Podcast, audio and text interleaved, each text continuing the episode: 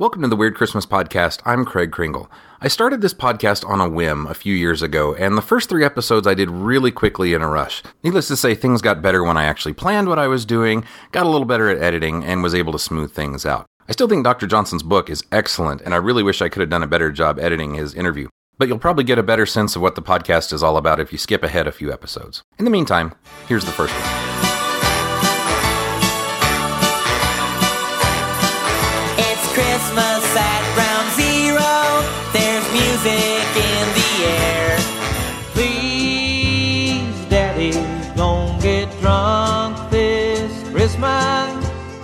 Santa Claus, the original hippie. So the heck with old Santa Claus. When he goes dashing through the snow, I hope he falls. Smiled as he said, with a twinkle in his eye. Merry Christmas to all. Now you're all gonna die. Christmas with the devil. Welcome to the Weird Christmas Podcast. I am Craig Kringle, your host. Thought I'd try this out this year since we have over a few thousand uh, followers scattered around Tumblr, Twitter, Facebook. Thank you all so much for having fun with me as I post all those crazy cards. But I wanted to offer something a little bit different uh, since, like I said, we're starting to get a large community uh, around these few sites, and I'm making a lot of friends in a lot of different places. So thank you all so much. And no, my last name is really not Kringle.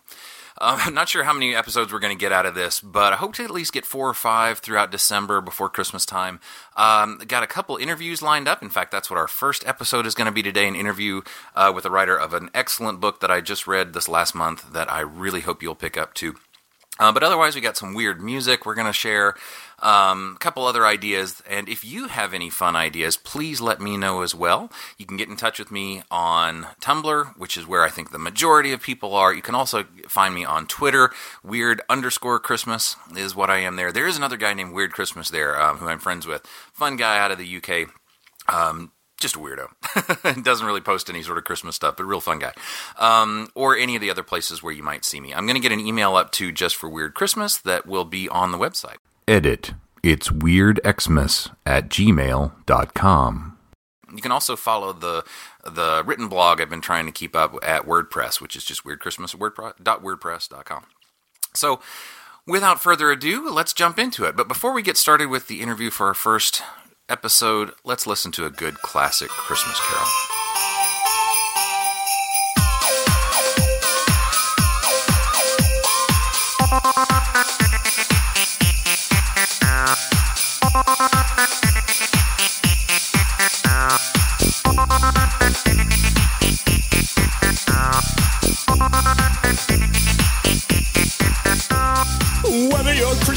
Or Jew, happy holidays. Any old dance that you like to do. Happy holidays. Eat, bite, drink up, nibble, gobble, chew. Happy holidays. Believe what you want to, nothing's really true. Happy holidays. Marry something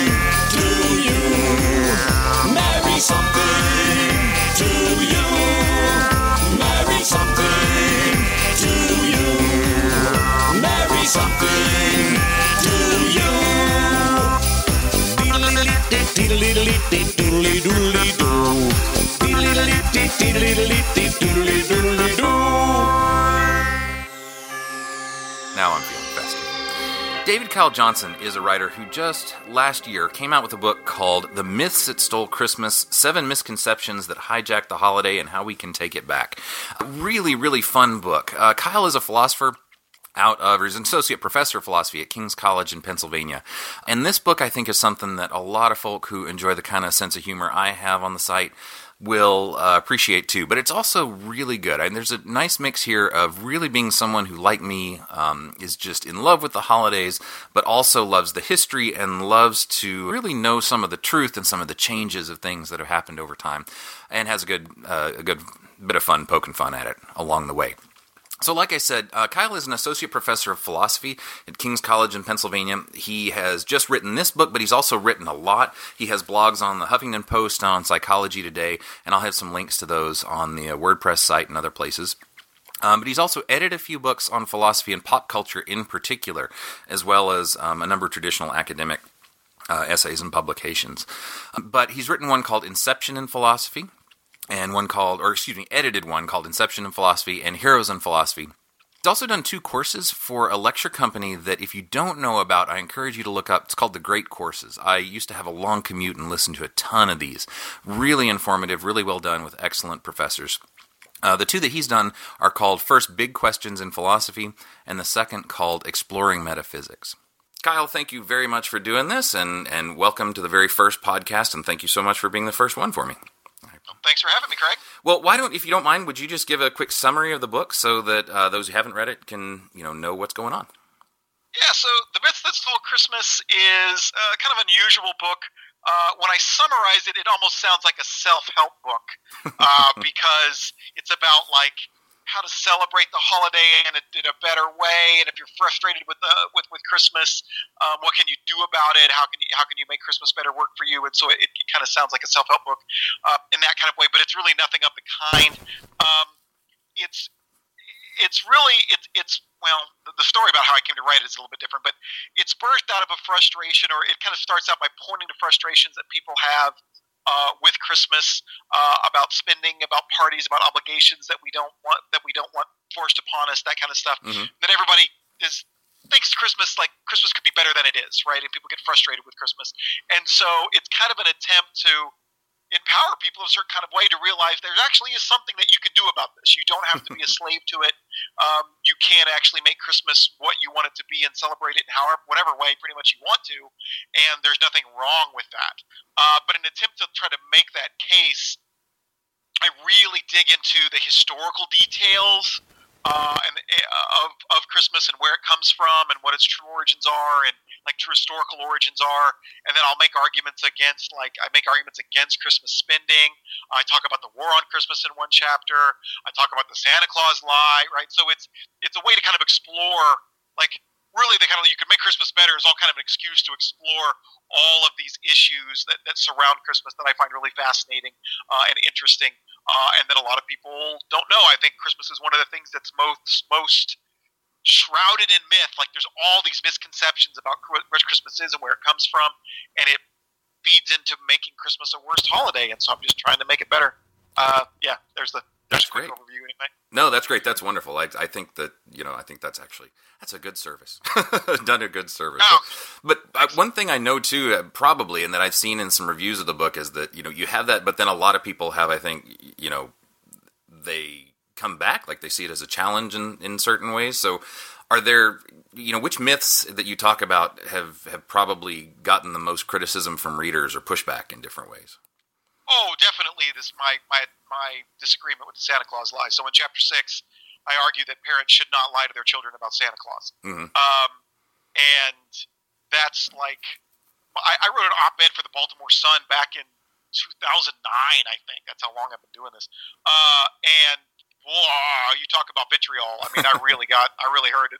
Um, I got all kinds of email and snail mail and really unusual stuff. Um, and so that's and, and I've continued to post about it on my Psychology Today blog and done some guest you know guest posts for some other places and podcasts and that kind of stuff. And I, I get a lot of pushback on that because people really um, uh, a lot of people will disagree and think it's perfectly fine to lie to their kids about Santa Claus. But I will also add that I also get really it's kind of averaged out over the years. I get just as much what was the right word a fan mail as I do hate mail. Um, a lot of parents, a lot of people emailed me saying, "Oh, I'm so glad to have found this. I totally agree. I thought I was the only one. Um, I'm so glad to see someone else is on my side and making the kind of arguments that I want to make. You know, my friends who disagree with me, I'm going to show them your article and, and explain why I do this. I'm not crazy for not wanting to lie to my kids about Santa. there are legitimate worries here. Um, and so, like, you know, people kind of, because it's so socially taboo, to not lie to your kids about Santa. Uh, people kind of hide uh, the fact that they that they you know don't participate in this, and so it leaves the you know leaves one with the impression that they're the only ones that don't do it. When in fact it's it's a lot more common than you think. There are a lot, and I found this out as I've just canvassed friends and heard from people that there's there's a lot more people that have the problems I have with the Santa lie and don't participate in the Santa lie uh, than you think there are. You're yeah. So you're not alone out there. If you're listening to this and you don't lie to your kids about Santa, you think it's a bad thing. You're not alone. There are p- other people out there. Uh, you just got to find them. That's pretty fun. Are, did anyone come up, like you said, you've gotten a ton of, of responses to that. Has anyone given you a, a good counter that you really think, um, not that maybe changed your mind, but that actually, you know, gave you some pause? Because one thing I like is that you've got all that, the, the long list of common objections um, in the book, which I like. I really, I thought that was a fun way to, to go at it. But, um, but did anyone after that was published? Does anyone come up with anything new that, you know, that, that, you know, made you think a little harder? Not that I've not that I recall. The, the the only one that I found moderately convincing, I think I actually mentioned in the book, which is you need to teach children to be skeptical of authority figures, and so the best way to do this is to be an authority figure in their life and then lie to them, and then they'll learn from that that you shouldn't trust authority figures, right? Um, which I, I think kids should have a healthy, you know, kind of skepticism of authority authority figures. They should you know, uh, learn that uh, often people lie to them, and so they need to investigate things for themselves and come to rational conclusions on their own. I think that's a good thing. Um, but I do think they can learn that without their parents uh, lying to Lying them. to them. Uh, that that children should be able to trust their parents, and it's good for children to trust their parents. I think they're not being lied to by their, you know, by their parents and stuff. So Well, that's one- my reply. But that's that's the most convincing argument I've seen. That's gotcha. Well, one thing that that came happened actually after I read that, and that I didn't realize I was going to have to face this year. I've got two boys at very different ages, and the older one, of course, knows what's up, and the younger kid is still sort of on the cusp of believing. And where we, I found myself in this odd situation this year of, okay, do I make my older son participate in the lie this year? And that's a different, that's an even more complicated spin. It's like not just myself uh-huh. and the child, but now I'm making my other child deceive his brother when that's precisely not what we teach him to do any other time of the year. So, yeah, that was a different, Yeah, I think that's, different that's spin on another. it. I mean, I haven't thought about that angle. That's another kind of worry uh, that you have there, right? Is you Yeah. end up like you're not only teaching some bad lessons, I think, to the kid you're lying to, but you could also be teaching some bad lessons to the kid you're making lie. Exactly, Um, exactly. Yeah, that's good. That's good. I like it. So while you were researching, I'm curious. I mean, it, it, it seems, and, and I hope I'm, it's coming across that in your book that correctly that you know you really do have a, a big fond love of a lot of things about Christmas. It doesn't seem like there's you know th- this is not you know a total attack or anything like that. Absolutely, yeah, Um, yeah. Like I, I try to make that clear at the front of the book that I I celebrate Christmas. I put up Christmas lights. I really enjoy Christmas. Um, that's why I studied it. Is because I like it, and I, that my study didn't change that. Gotcha. So one thing I was curious about is while you were doing a lot of the research, did anything that you had previously enjoyed get ruined in any way? Like did those did anything for you personally get kind of demythologized in a way that that you didn't necessarily expect?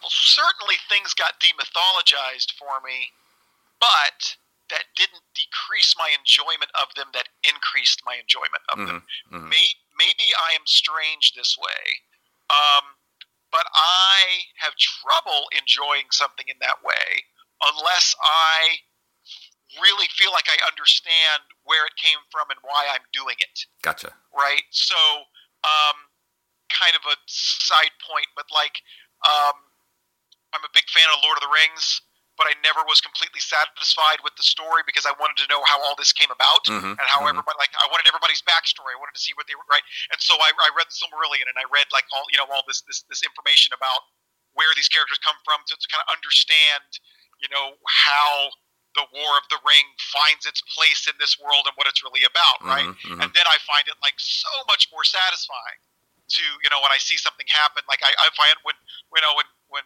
Gandalf fights the Balrog, I know what a Balrog is and where they came from and why it's in the mountain. And like, oh, that's such a much more satisfying part of the story than just this kind of cool monster, right? So uh, the same thing is true for Christmas, right? Like we do all of these things. Why do we do? Why do we put up a dead tree in the middle of our living room at the end of December and put lights on it, right? Like, what purpose does that serve? That, I mean, it's a very strange thing.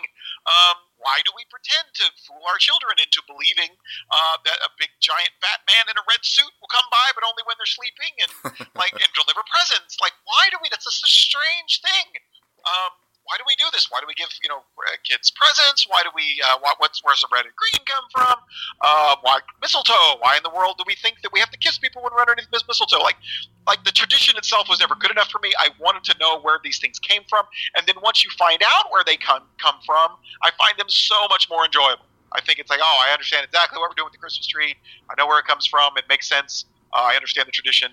Um, so I, I just find it. So it did, that does demythologize it for me, but it, to me, it makes it more enjoyable to understand where it's coming. Gotcha, gotcha. No, I, I appreciate that. Like I was telling you that I've got you know all of these cards that that we that I think kind of on the blog people make fun of and that's part of the, the fun that we have with doing that and a couple years Right. ago somebody challenged me and they were like you know you seem like all you're doing is making fun of the holidays and and like not taking anything seriously and i actually wrote a long response saying no i think that actually you know, showing these things and laughing at how it changes over time and, and playing with the anachronisms actually is, you know, a way to celebrate that stuff and a way to sort of engage with it in a way that, that really, in a way, respects the history and, you know, with a, with a smirk, but still, you know, Right. is a, is a better way to, to come at it rather than, yeah, keeping a myth. Yeah. So, well, good. One of, one of my along that line, one of my favorite things we were talking about um, before we, we started to hit record, um, Grossman's uh, Christmas Curiosities book. Yes. Yeah. right? Mhm. Uh, and at the end of it, at the end of it, there's these strange Christmas cards that are of the dead birds. Yes. Yes, indeed. Right? Like it's just like here's a dead bird. Merry Christmas. Mhm. What is that? Uh, it's just the weirdest thing. It's the, and it's it's those those little curiosities like that are just so fun to look at and try to figure out what's going. And I don't know. I don't know. I understand that. I tried to find those. I think even Grossman says it's kind of a mystery as to why these things are Christmas cards. Yeah, no, Um, he he says that the best he could do, I think, there was that maybe it was supposed to elicit sympathy because you know your Victorian era sympathy is supposed to be a big thing, and you're supposed to feel bad for the bird, and and that Right. could be, um, you know, one thing I think I actually think I might have them figured out, and I've tried to tell people this before, but there's a, an old Celtic tradition called the Wren Day that would that would happen during that time where Oh. Part of what they do is they'd go out and find a bird and and kill the bird, and then in, there would be a parade around the town, and it would kind of be like a part of the wassailing tradition. Um, Okay. And so I was wondering, like, is there still? But but you'll see apparently in certain Celtic images, birds and dead birds. Um, and never necessarily associated with Christmas cards, but I was curious if there was still supposed to be, you know, if we're talking about a hundred, however many years ago, if there was still just enough of a resonance with that that it could still have some kind of you know obvious meaning when someone sees it and for us it's just so anachronistic that we don't get it at all i have no i have no idea if that's true but it's it's the best i could come up with That's that sounds pretty good to me. Yeah. That sounds better than Grossman's Right. explanation, I think. So So- that I, I've never I never heard of Wren Day, but that's that's fascinating. It's good stuff. best i've got but it's yeah i found a few others he i think he has two in there i've got i think i've got four of those cards now so total of just dead birds that's great those are those are the best things um well good well speaking of sort of going back in the past like that uh, santa is one that um i really particularly enjoyed that chapter because I've done a lot of reading about, you know, Santa traditions and arguments about relationship to St. Nicholas and, and how close Santa Claus is to a Christian tradition. Um, and, and you have a lot about that. And would you mind sort of giving what you take your best sort of approach to, I guess, call it the genealogy of Santa Claus at this point? Where, where do you think, um, based on what you've researched, where do you think he comes from? Yeah, so this is actually where the book kind of finds its origins. I what what first inspired the book was me reading this self-published book called A Heathen's Guide to Christmas, uh, and I found it on Amazon somewhere, and it was some grad student, uh, for Hooper, I think William Hooper, I think is the name of the kid, um, who wrote it, and I, I looked at that, and it was and it was fascinating. I learned all these fascinating things, and then like, but it was self-published. I wasn't sure if it was actually true, um, and so I started like tracking down his sources to try to figure out if it was. Act- and this led me down this just rabbit hole, right? Like I ended up reading, you know, Skeefer's book and Nissenbaum's book, and then it just after after you know, book after book after book. Um, and I found that I think, if I remember correctly, a lot of what Hooper says is, is, is not entirely accurate. At least I couldn't confirm a lot of what it says. Uh, but in a lot of the kind of general stroke things were right. So, uh, so to answer your question more directly here, uh, so what what is the, the history of, of Santa Claus? I think that ultimately, I think Skeefer's right. So Skeefer, we had, we had mentioned this in an email. Skeefer's got this book called uh, Santa Claus Last of the Wild Men, Mhm. where she argues that the precursor to Santa Claus is this old fertility god that was supposed to be half man, half beast. Um, and that this tradition took on numerous forms, especially in Europe, uh, and that essentially this thing survives through the Middle Ages until the Christians come upon it, uh, and then they try to Christianize it, and it doesn't quite work right. Uh, and so, uh, Christianize is not the right word. They try to incorporate it into their mythology, but they don't try to, like so many other pagan gods, they just tried to saint, right? They just tried to literally Christianize them in that they would turn them into into part of their pantheon, Mhm, right? So mhm. uh, they would take, you know, Mars become Saint Martin, uh, and you know, uh, I'm trying to think of some other ones. I can't think of any off the top of my head, but there's a number of of, of Catholic saints that were never actually historical people at all. They were just these pagan gods that the church declared as saints. Um, and that they didn't exactly do that with, well, they, they sort of did that with the wild man. Um, they, they tried to demonize him at one point to keep people from worshiping him, uh, and literally demonize him, as in they declared him to be the devil. Um, and this is why the devil is typically depicted with horns and hooves Mhm, and a tail and a pitchfork is because usually the half beast that the wild man was was a goat. So he was, you know, he had cloven hooves and a pitchfork. Pitchfork was a fertility symbol, but he had the, the horns and that kind of stuff. And that's why the devil looks like he does today, is because he's based on the wild man. Um, but they also made him the slave of a saint, Saint Nicholas. Um, but as I don't want to give away too much in the chapter here, but I argue uh, in the in the book that I don't actually think that Saint Nicholas was an actual historical figure. I think that he was like these other saints. He's just a sainted version of a pagan god, and the pagan god that he's a saintly version of is the wild man. Mhm, Uh, The mhm. wild man was often called Klaus. Uh, this is in you know Germanic uh, uh, peoples, um, and Klaus is short for Nicholas, Niklaus uh, in German. And if you were to saint the Klaus, the, the wild man, uh, you would call him Saint Niklaus. Uh, and that he, when he first appears, like the historical evidence for Saint Nicholas is not very good at all. Mhm. Uh, and when when Nicholas first appears, he already has this weird wild man uh, type figure in tow. Uh, he is the, the the Punisher basically um, for Nicholas's good side, and it, it seems that they're inter- they're interchangeable in a lot of places. Um, and then it's really from that that Saint Nicholas comes, and then essentially like the very very short version of the story is that Saint Nicholas and his demonic helper, um, who visit people's houses around you know December sixth um, uh, in Europe for various reasons. There's a whole other story there. Um, get combined into one single character called Belsnickel. The Mhm. Pennsylvania Germans were very fond of, which I go and see every year. I go see a Belsnickel every year at Kutztown, Pennsylvania. Oh, that's great. Um, In fact, there's a picture yeah, of you with have- one, isn't there? At the end of the book, I think Yeah. you haven't. Yeah. Yeah, that's right. That's the Belsnickel. He actually has horns now. Oh. Like the picture I have, he's, he he wears like he, that's good stuff. Um, but uh, and that um, our our our image of Santa mostly come from comes from Clement Clarke Moore's poem "Twas the Night Before Christmas," originally called "A Visit from Saint Nicholas," and that it seems that he's mostly borrowing from the Belsnickel tradition.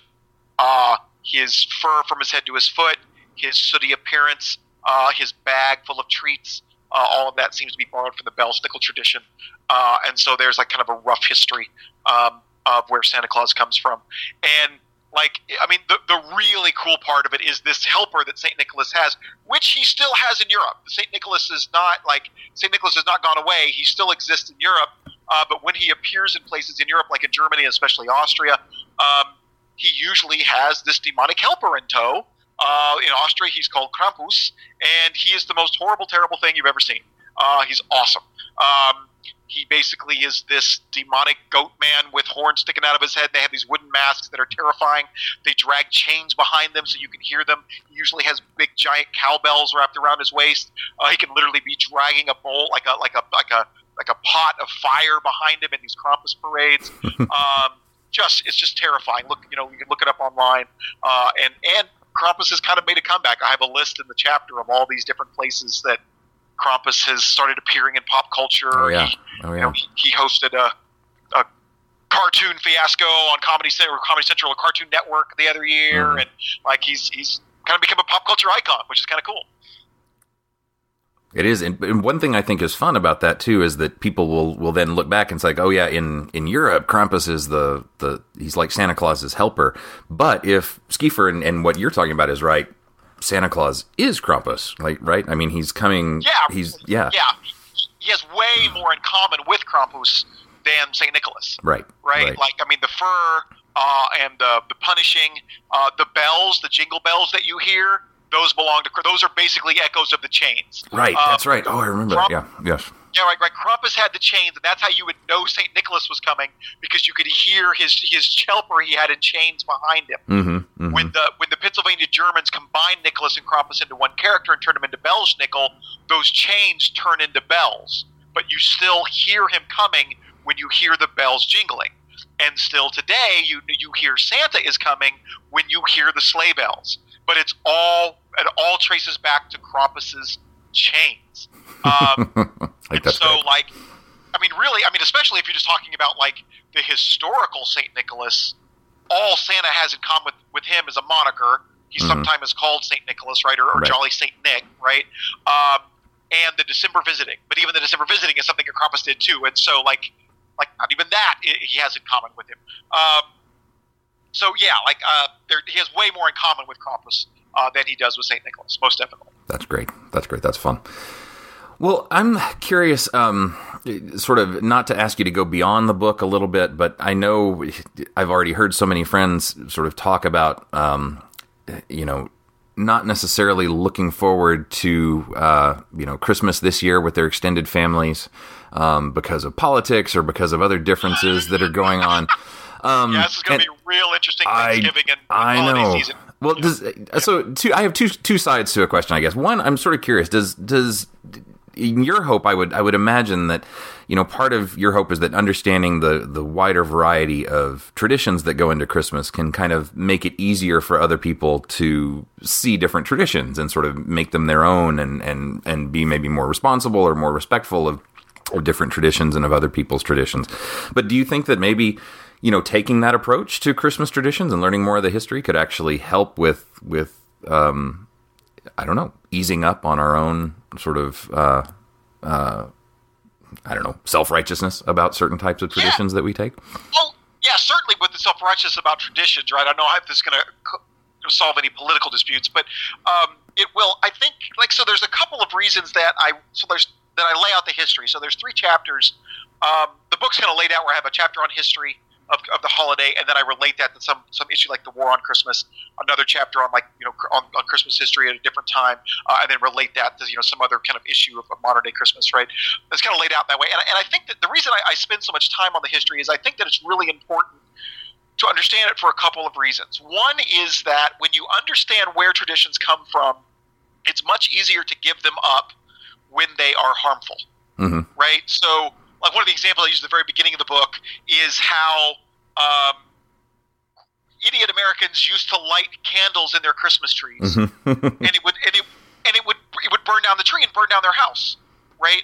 Uh, and uh, literally, people were dying because of this Christmas tradition of putting candles, like cutting down a dead tree, putting it in your living room, and putting candles in it. That's stupid. That's really stupid, especially when your house is made of wood, right? Um, but people just kept doing it. It was killing people. People kept doing it because, hey, it's tradition, right? Um, if they had merely realized that whenever that tradition was coming uh, uh, was coming to be used in the early 1800s in America, that that tradition was really only about 100 years old, uh, and that it wasn't even that popular in Germany until around the same time it was becoming popular in America, Mhm. uh, and that the only reason that like the Germans would light candles in a tree in their house is because their houses were made of stone, so that if the tree burnt down, it wasn't a big deal; it wouldn't catch their entire house on fire. Then they would might maybe think like, oh, this this doesn't date back hundreds of years; it's something that someone made up recently. Well, then I don't need to do that. Like it's so much easier to give up a tradition once you realize that someone made it up a couple days ago, right? um, and so, like, so that's one reason I have for like exposing the history of it is just like once you realize that a tradition is harmful, uh, it's, it's it makes it easier to give it up. Okay, so the second reason though that I, that I talk about the history of it, and, and part of the reason, part of the one of the things I expose about the history of it is that no one really has a claim on Christmas or what Christmas is or how it's properly celebrated. So it's very commonly assumed that it's a Christian holiday, and so that if you don't have Christ in your Christmas celebrations, you're doing it wrong because you know the- Christ is right there in the name, and it's part of. And that just historically, that's just not true. Mhm. Uh, that, that, that the December celebrations certainly predate um, when Jesus would have been born by quite a few hundred years. Um, really, December celebrations predated by, by a couple thousand years. Um, that people were celebrating uh, in much the same way that we do now uh, in December, long before Jesus would have been born. Um, and that even the early church didn't even celebrate Christmas. Uh, once uh, Rome became Christianized, the Christians tried to appropriate it, uh, but really it continued to be to be celebrated in secular ways all the way through the Middle Ages. So much so that the Puritans tried to stamp it out because it was so secular. Um, and, you and it, it's never been celebrated primarily in a Christian way.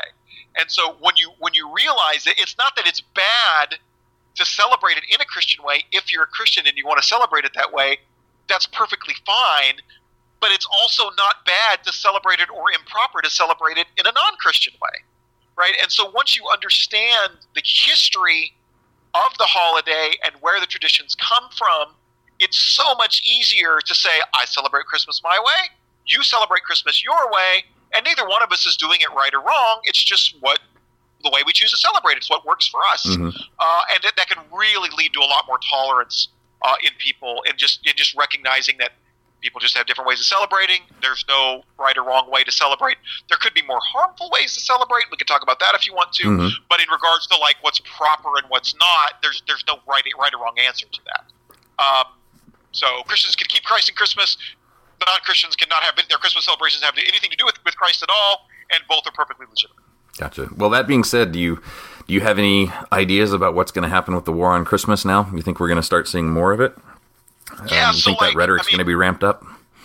yeah, I don't know. Like we're so inaugurations, you're right in, January, right? Right. We may be so preoccupied with Trump and his cabinet and what's going to happen before inauguration day that everyone may just forget about the war right? Like so, like it, it, it could be a non-issue this year, right? Um, but then again, if like all it would take is one single Trump, you know, Trump tweet about being mad about the war on Christmas or whatever, and it could blow up, Blow up, bigger yeah. than it ever has before, right? so I mean, it's just a it's just a crapshoot. Who knows what's going to happen? Um, Well, I'm just hoping we with- get some good Trump Christmas cards out of it. That's what I'm hoping. uh, So, oh, I'm yeah, you know, I thought about that, right? Like, there, there's got to be some good, there's got to be some good, good Trump Christmas cards coming out of this at some point. lots of gold leaf Uh, and, and- yeah. Yep. um, so uh, uh, yeah, but I mean, you know, the, the nation's obviously more polarized than it ever has been, and the, the war on Christmas really is, you know, drives that, you know, derives from that polarization. Uh, so it, it could get, you know, could get pretty bad. But then again, we could be just so preoccupied that no one even notices. Indeed, indeed. Well, hopefully, though, we'll all get a little break. Hopefully, around Christmas time, and the family, the family conflicts won't be as as bad as I know some people are afraid they may be.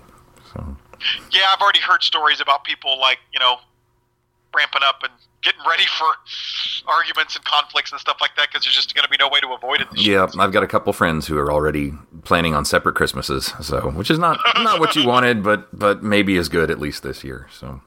yeah. Well, Kyle, thank you very much for your time. I appreciate it, and I just want to tell everybody else: it's uh, Kyle Johnson. The book is "The Myths That Stole Christmas." Um, fun read. I mean, funny stuff all the way through, but also really informative. Um, you also one thing I appreciate is you do a great job of um, not only making your own case really well, but also doing, I think, a really excellent job of summarizing a lot of the other stuff that's been written out there about the holidays, which I think also makes this book sort of doubly useful because I mean, like Oh. like Skeever's book and, and a lot of the, the the Battle for Christmas book and a bunch of other things, you really get to the heart of those really well, which I think is great for those who are interested. thanks. So Thanks very much. Yeah, I mean, it, the, the book ended up coming out of so my research on Christmas was was motivated by that uh, the book I talked about before, The Pagan's Guide to Christmas. Um, that turned, however, into a class. Like I ended up like all the research ended up mo- motivating a class I teach here at King's, where we did read Skeefer and Nissenbaum and and uh, uh, uh, uh, Forbes and a whole bunch of other Mhm. Christmas books. And I've so I've read them all like multiple times because I've taught this class multiple times. And so I ended up just like I'll, I'll just put it all into one book, uh, so that's all kind of I don't forget it. It's all summarized there, and so that's why there's you know kind of such reliance on those other sources. But uh, yeah, thanks thanks for that compliment. absolutely, you should work on the getting the great courses to uh, do a Christmas course. Oh, I have pitched it to him. Oh, yeah? So, uh, oh yes. Um, I don't. I've even tried to like just do like get. Let me give one lecture and just like you know make it It's available for Weird free or Xmas something on your, at on your app or whatever. I haven't had any gmail.com. traction with it yet. Ah. But, uh, but uh, uh, yeah, so like uh, as you mentioned, I'm, I'm also a professor for the Great Courses. I've got two courses there. One called Exploring Metaphysics. Uh, the other one called the big, the big Questions of Philosophy. Neither of which have anything to do with Christmas, uh, but both of which take a kind of similar approach, where I'm trying to summarize neatly other people's arguments, but then also give my own, you know, my own my own take on things, my own case on things, and and uh, and I've definitely like you guys need a class. Just if it, even if it's just like six lectures or even just like one lecture that you could do, you guys really need a lecture on Christmas. Uh, Absolutely. but well, I've noticed on their go. Facebook page they've started to do little one-off live videos every now and then. Like the, if you're oh, that's right. which I've seen, and I'm I, actually I hadn't thought of that. But that might be something you know. And they record them; those are certainly recorded and available later. But I but I've gotten to you know just be around when they they sent out the notice that you know one's going live, and they've been some good stuff. So I don't know. Maybe Yeah, if I. they, I, for, I forget. Do they do them in studio or do they do them? Yes, er, mm, it seems like they have a studio set up, but then I think they've had people Skype in or, or video conference in, in in one way or another to give it. Um, they're they're certainly not the sort of polished, you know, multiple camera things that, that are on the recordings. Um, but you know, it's I don't know. Maybe maybe if uh, if I send a note saying, "Hey, why not something on Christmas?" and people who listen to this do one, maybe we can get you in there. That might be fun. Yeah, do that. Everybody who wants to see this, like, yes, email the great courses and say you really need to do something on Christmas, and it needs to be David Kyle Johnson. There you go. And I'm going to actually, I'm going to, I'm going to email my uh, my contact there right now and pitch this idea to him. Good We'll see where it goes. Well, thank you very much for your time. I appreciate it. No problem. Thanks, Craig. Yep. So please go buy his book. I think, like I said, it's an excellent summary of all kinds of great history that's been done, as well as a lot of sort of crazy things that people have said and thought about Christmas. Well, guys, I hope you really enjoyed this. If you do have any suggestions for what other things might be fun on a podcast, please let me know at any of the sites where you follow this stuff or send me an email at weirdxmas at gmail.com and that'll get straight to me. Otherwise, guys, thanks a lot for listening. Look forward to the next one when hopefully we'll have lots of fun, strange, odd music for the holidays. Take care